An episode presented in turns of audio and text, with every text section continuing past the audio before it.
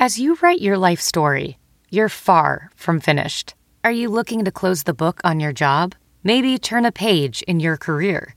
Be continued at the Georgetown University School of Continuing Studies. Our professional master's degrees and certificates are designed to meet you where you are and take you where you want to go. At Georgetown SCS, the learning never stops, and neither do you. Write your next chapter. Be continued at scs.georgetown.edu slash podcast. Across America, BP supports more than 275,000 jobs to keep energy flowing.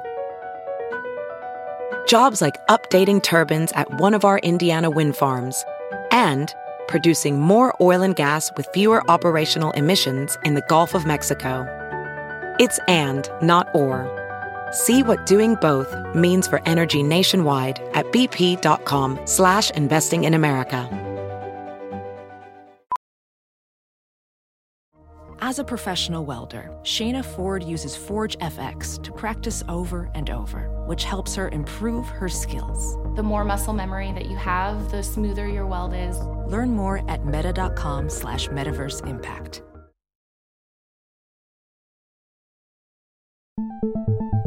You're listening to the Wild 7 Podcast Network.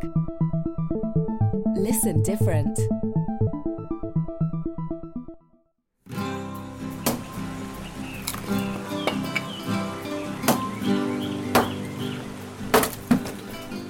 Abe, lunchtime. Coming, Ma. Abraham was an unusual child, born with a top hat and a beard, and a knack for hewing wood. Everyone knew he was going places. Some even said he was going to be the president. Four score and seven years ago. Oh, oh, wait, that can't be right. How old am I, Mr. Announcer? You're nine. Oh, okay. Uh, 1818 minus 1776. Uh, two score and two years ago? Doesn't sound as cool, does it?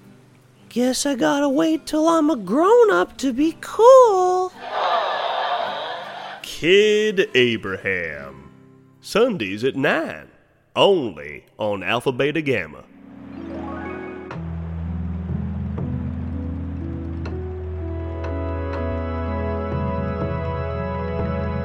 In the words of Alex Rogers. Episode 32 Any One of Us Could Be.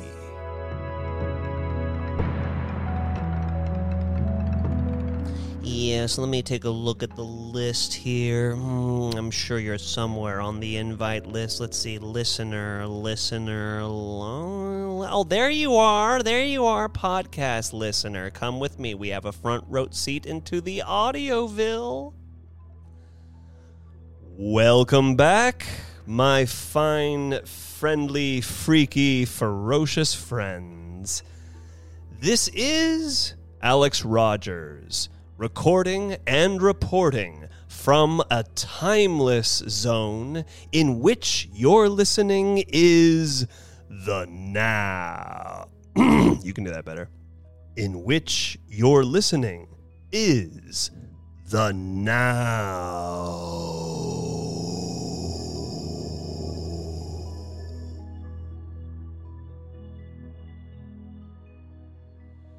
Well, let's settle on in. Ooh, man, I, I just got uh, caught up on trying to get that now out. But boy, my voice is just a little shot today, folks.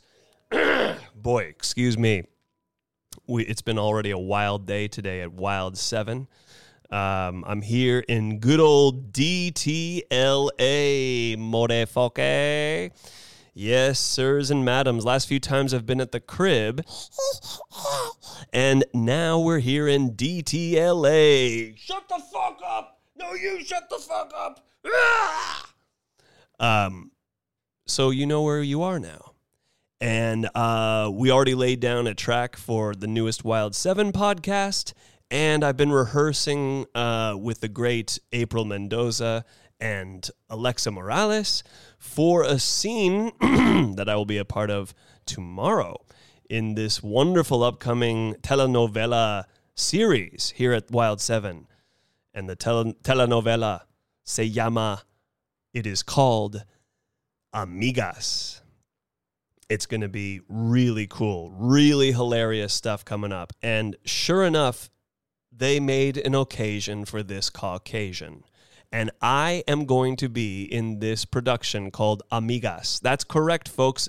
I will be speaking. Voy a estar hablando español. Yes, sirs and madams, I love Spanish. Español es un idioma muy romántico. Me encanta. I, have always enjoyed uh, speaking it, trying it out. Uh, I've I wish I had an even deeper understanding of it, but boy, am I excited to do some lines in Spanish.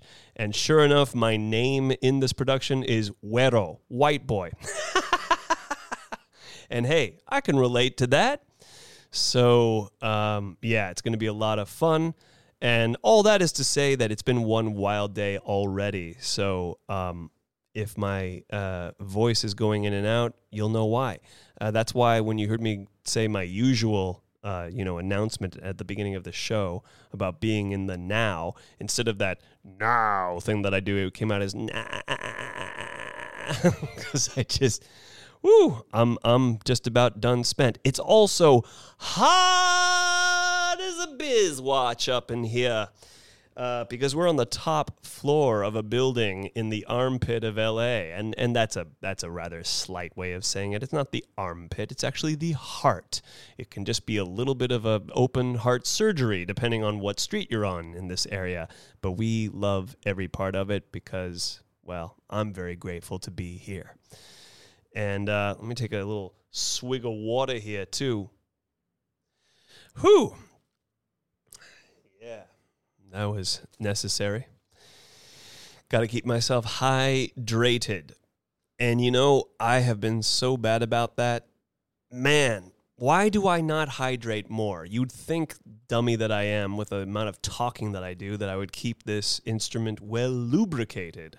Well, there's going to be some good continued cinema talk today, my friends. I saw some more oldies and I'm getting more and more impressed. But before I share some of that, I want to say, you know, when you look at these older movies that they really actually have a blessing on their hands. There wasn't too much technology. Woo! We got a we got a surprise visitor in here, my friends. Mr. Nas Red just stepped in the building and he's looking like a guy who's missing an important ingredient in his world. forgotten my phone. I'm sorry. It's okay, Mr. Ed. You don't have to say you're sorry, my brother. Where you we can't find the phone? Need me to call it? No. Um, you know what? I'll call it. I'll have the girls call it. Thank you so much. Oh, it's fine, my friend. Hey, I love you. Hey, hey, man, y'all good. That's Mr. Red. Hey, guys, I can't be speaking without. Oh, it sounds like he found his phone. There you go, folks. Now, see, I'm not going to edit that out. And why? Because it's real, baby. Oh, look. It's in his bag. It's in his bag. He's, he, he found it. He found it. He's good to go. Love that guy. Thank you, Mr. Red. You know, by being a part of this, my friends, I'm rediscovering my love for all things creative. When and don't worry, this isn't a tangent. This actually does relate to what I was going to say just a couple minutes ago real quick, you know, it's not going to be a big surprise to y'all. And if you've listened to some of the earliest episodes, I've said as much, which is I do have a background in acting. That was my main flavor throughout all of my childhood, through all of my teenage years, and most of my 20s. Meaning, every calendar year from about, about yeah, about the age of seven through 26. So let's just call it a 20 year period, rough, give or take. I was in a play, at least one play. Sometimes I, I remember one year when I was 22, I, did, I had done a total of six plays in one year. Damn. So I have a massive theatrical background. Um, it's part and parcel to me. I think I was born theatrically, and if you listen to that wonderful Mother's Day episode, you all know how my mother, you know, put me in these great acting programs that were available to us in my hometown.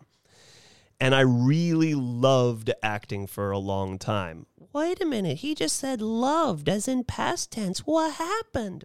Well, like any great love, you can have your heart broken. And hello, LA. You agree with me? I agree with you too. And LA itself is a strange town because, as we all know, it can be the town where movies happen. There's a lot of magic and mystery and madness to this town. And there's also a lot of desperation and fakery and bad intentions.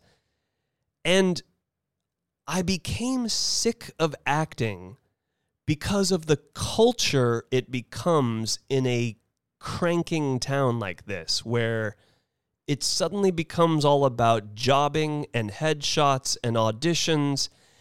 And more and more, I, I, I met more and more, I met fewer and fewer actors and I and you don't see me doing air quotes here. And the reason I'm air quoting them is that I believe to be an actor, you don't just learn lines and get headshots and go to the next audition. Now that's super important and actually I'm one to talk because if there's one thing I'm bad at is doing all of the professional technical aspects to acting, especially if you're doing the whole career thing. But the love for it, watching movies, getting into directors, getting into how about doing some deep diving into some classics and not just what your acting coach told you to watch that one time, but to really on your of your own volition jump in and find some old stuff to learn from. I got really tired of just a continual dick measuring, pussy measuring, excuse my vulgarity, but both sexes do it, and, and, and any other in between, all all spectrum of gender, everyone just trying to kind of be eh, what am I trying to say?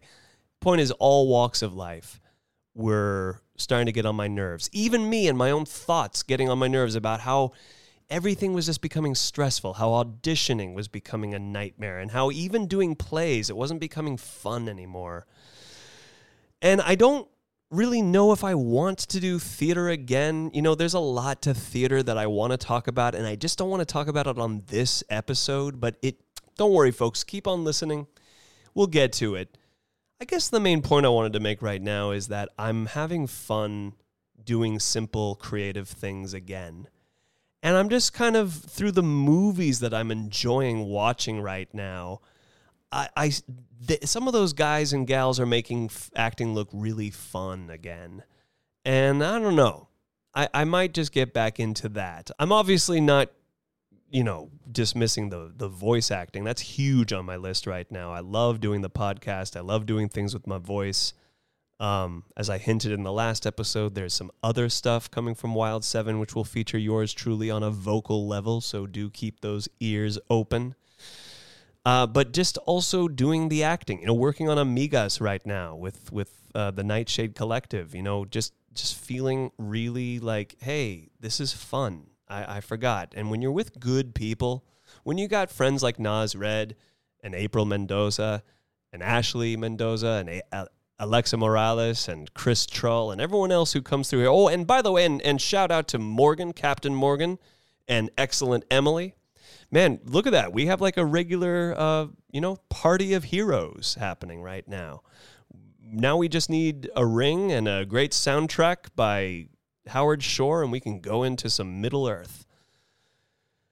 But yeah, I'm I'm very happy to be uh, finding the the bug, the good bug again, because you never know. I mean, look, I, I I like acting. What I don't enjoy is bad attitudes and last thing I'll say on this too, and what also dissuaded me from it, and I'm going to say it really, really bluntly, folks. A lot of mental illness finds its way into the creative arts. I'm not knocking mental illness. Creative arts is very good for assuaging a troubled mind. But you are not allowed to spill your troubled mind all over your collaborators and pass it off as talent with a temper. Your days are done because I'm going to reclaim my power as an actor and take it back from those of you who cannot understand that I'm describing exactly who you are. Ooh, well, we're going to leave it off on that kind of nebulous uh, note there. Uh, but let me uh, now get into uh, the good stuff that I've been uh, observing and watching this last week. Folks, there's an old school actor that you may have heard his name before. I didn't know. I knew his name. You know, the only thing I knew about this actor was the character Michelangelo of the Teenage Mutant Ninja Turtles from the 1990 film Teenage Mutant Ninja Turtles, which, by the way, holds up phenomenally. It's a really good movie. I saw it only less than five years ago, so in my adulthood, and I can tell you with full assurity that movie holds up. It, there, there's very few things that you're going to be like, oh, that's cringy and outdated the the lessons of Teenage Mutant Ninja Turtles, which really the whole the whole message of that movie is you can be as cool as you want, but ultimately it's about love. And if you got love in your life, that's where your worth comes in. What? That message in Teenage Mutant Ninja Turtles? Well, my God. Well, anyway, back to the main point, which is Michelangelo in that movie he's impressing their friend April O'Neil, and he's going through all of his little. Uh, uh, uh, he's doing his Rocky impression, and then he goes, "You rat, you dirty rat!" And then I think someone, one of the other turtles, is is just like, "Oh no, he nah, not Cagney." And you realize, oh, and even as a kid, you're like, okay, I guess there's some guy named Cagney, and he's doing this guy who's going, you rat, you dirty rat, you killed my brother, or, you know, something like that. Well, that you dirty rat, that's as ubiquitous as, now look here, see, or or these or, or like I think this is the beginning of a beautiful friendship. You know these these sort of these these words, these phrases that we've heard as a collective whole, whether you've seen it or not. Well, there you go. Even in a kids movie from the '90s, they they slipped in the little uh, hint, hint. You should check out James Cagney one day message, and so I have. And James Cagney is currently my favorite actor, and I'm surprised that I never saw any of his movies until now. And I've only seen two thus far, but I can't wait to watch really anything that the guy is in because I can't take my eyes off of James Cagney. He is so cool. Now, real brief, if you don't know anything about him, he played a lot of very violent gangsters in like the 30s through the 40s. And again, time periods that up until recently I didn't really care about. But also, again, I'm finding more and more that 30s, 40s, even up to a certain point in the 50s, we're kind of telling you how life is in these movies. Nothing's getting too vulgar, nothing is being exploited per se. It's just being shown. And these gangster movies, even in the 30s, there's one that James Cagney did called The Public Enemy. Now, that's the second movie that I saw of what I've seen of his so far. But I'm going to start with that because I want to kind of go in the order of things that I've really liked. Now, I really liked The Public Enemy. That was very, very well done. 1931. That is the earliest movie that I have stumbled upon so far in this deep dive. I, I dare say if I go any earlier, it's going to get into the silent era. So I'm guessing that James Cagney was part of your like original X-Men lineup of heroes coming out in into the talkie era of motion pictures. And he's just he's got this amazing ability to just in the way he speaks and indeed in his actions because he does it he punches out a lot of people. He slaps around both men and women. He is just a violent dude and he makes you think that he's about to hurt you with things that he says. Now, you know what's kind of funny is that it turns out, as I've been doing a little bit of research on the guy, total sweetheart is what it sounds like. like he would he would be absolutely gracious and sweet to his coworkers and then once the cameras are on bam time to turn on the gangster and be a badass and a motherfucker now the public enemy has a famous scene. It's not even the fam- it's not like the biggest part in the movie but somehow it's a little visual clip that has been shown a lot. And again whether you know james cagney or old movies or not i bet randomly you've probably seen this. It's the little shot where he's in his pajamas, he's at the breakfast table, he's talking to this lady, and then he just picks up half of a grapefruit and smushes it in her face. Real disrespectful, real crass, and it's as shocking as that sounds. Now, uh, I think I almost feel like the first time I saw that was on Muppet Babies. Do y'all remember that? When your room looks kind of weird and you wish that you weren't there. Just close your eyes and make believe, and you can be anywhere. Muppet, Muppet, Muppet, Muppet, baby, baby. Well, um, none of you asked for that, and some of you are going to need therapy after that. But just be glad if you never saw the show that you didn't see it because that's where most of my therapy comes from. Because that was one strange ass show. Real quick, you know the Muppets? Someone who exhaled a giant pot smoke at that point said, I'll tell you what, how about this? Muppets, but when they're babies, it's all animated, and they got this big house that they can never leave and every door they open up is random footage from classic like black and white cinema. Sure, let's do that. And they did that. That's the damn show. and I want to say that one time when they opened up, it would be the usual gag where like they open up the door and oh my god, a train's coming right for us! Quick, close the door, like that kind of thing. And I'm pretty damn sure that there was one where they open up and there's James Cagney. And, and of course, just like any other show from my childhood, they're like, yeah, it's fine that kids are watching a grown man doing this very domestic abuse move of smushing food in a woman's face, humiliating her. now, if this was never on Muppet Babies, my mistake, but at least we fit in a Muppet Babies reference that was not planned nor expected on this episode. But James Cagney is oftentimes, you know, playing a violent, unrepentant criminal, but he also, as a character, will have some soft sides to him. He, he'll usually have deep regard for his mother or a friend. Now, let me transition over here to the one that just took me by storm. And I've now watched twice, and I think I got it in me to watch it a third time and real soon. White Heat, 1949. White Heat, directed by Raoul Walsh. And according to according to IM, IMDb, IMDb uh, Cagney was tired of playing this type of dude. And he hadn't been playing gangsters for about 10 years. And he really wanted to focus on other things. Turns out he's a total song and dance man as well. He won the Academy Award for a film called Yankee Doodle Dandy. And all I know about that is one clip where he's just there going, I am a Yankee Doodle Dandy. and, and for that, he got his Academy Award.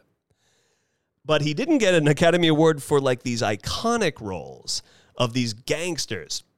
But he just was like, look, man, I'm tired of being violent dudes who hit women and, and shoot guys and just I want to make some stuff that kids can watch, that maybe families can go to. So therefore, he's doing his musicals and I think some of the lighter comedies and just just I think he he really kind of did everything. I want to say every genre he he he fucked with at some point. Well, here comes this movie White Heat, which apparently he himself kind of saw it as just like another one of his run of the mill gangster movies.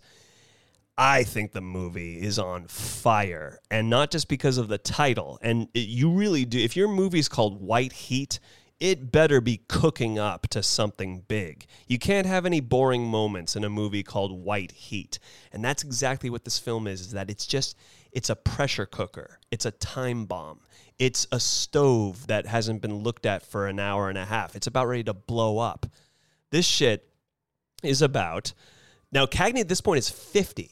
So what's kind of cool is he he's still this guy he played a lot in his younger years, but now he's he's kind of got a little bit of age and a bit of extra, you know, that kind of the horrors of adulthood when you, when you start to carry on your face the pains that you've collected along the way. And what's really interesting about this character is that he is such a mama's boy.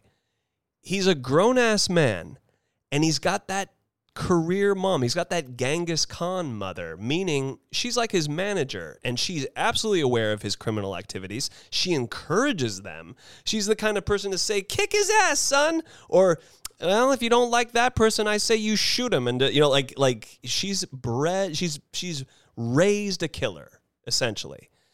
And Cagney apparently really wanted to like specify this guy, not just some random killer. He he really worked on making sure that we the viewers go, "Oh, this guy's not well. This guy in fact is a psychopath." I don't mean that glibly. I mean that clinically. This is about a clinical psychopath. It starts with a train robbery that of course has oops, a few problems to it, which is going to lead to bigger problems in the movie. It's got great dark characters all around. What's cool is he's got this love interest. I think it's his wife in the movie, but she's she's a no good floozy. And the actress is great, Virginia Mayo. When they show her in the movie, they do this brilliant choice. She's asleep. She looks gorgeous. She's got that just that that quality blonde bombshell look that was very big in the late 40s through the 50s. And as she's sleeping, she's snoring real loud too.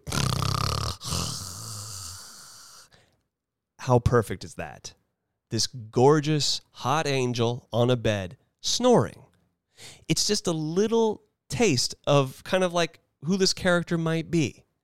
And sure enough, there's, there's one part where she's like kissing this, you know, definitely not him, but you know, because she's she's bad. You know, she's obviously manipulating other men in the group and all that. Not obviously, you know what I'm coming from. I'm saying this character, it's it's within this character's reality to be playing everyone, and she uh, is like chewing gum and she spits it out real quick to then kiss this guy. I just I love I just love how they got someone who just on pure just when she enters the room your breath is taken away and then you see how she's acting and she's a little she's got a few kind of just edgy things to her.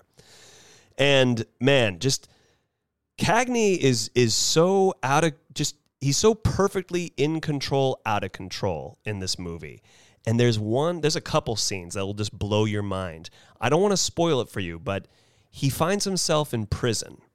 And there's a moment in prison where he has this giant emotional outburst that even turns physical.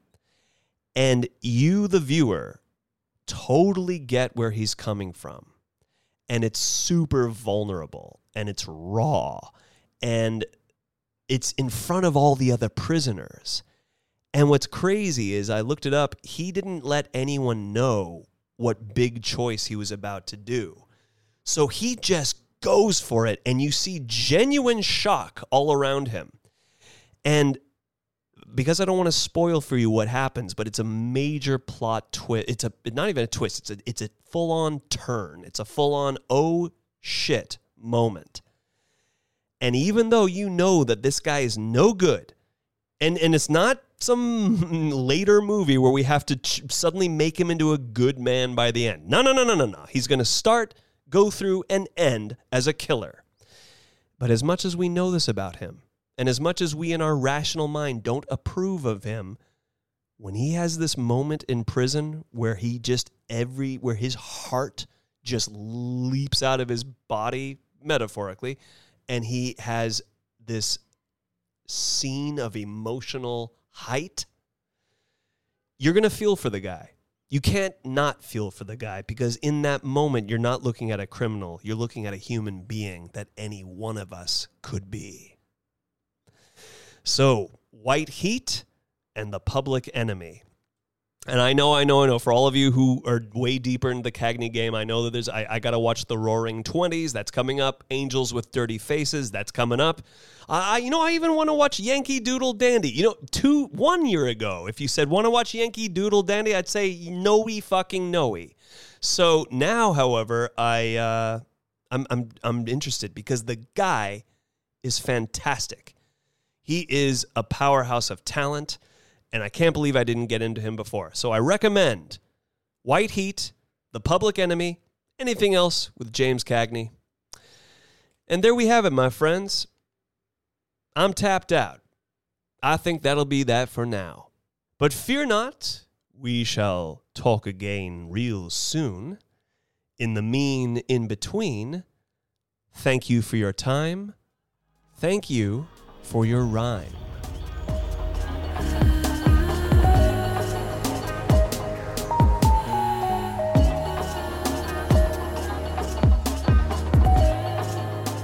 In the Words of Alex Rogers is a podcast orbiting the mothership of Wild 7 Studios. Music by Inca Rose. Keep your ears open for storyscapes, Simpin' After Dark, and other audio goodies from Wild 7.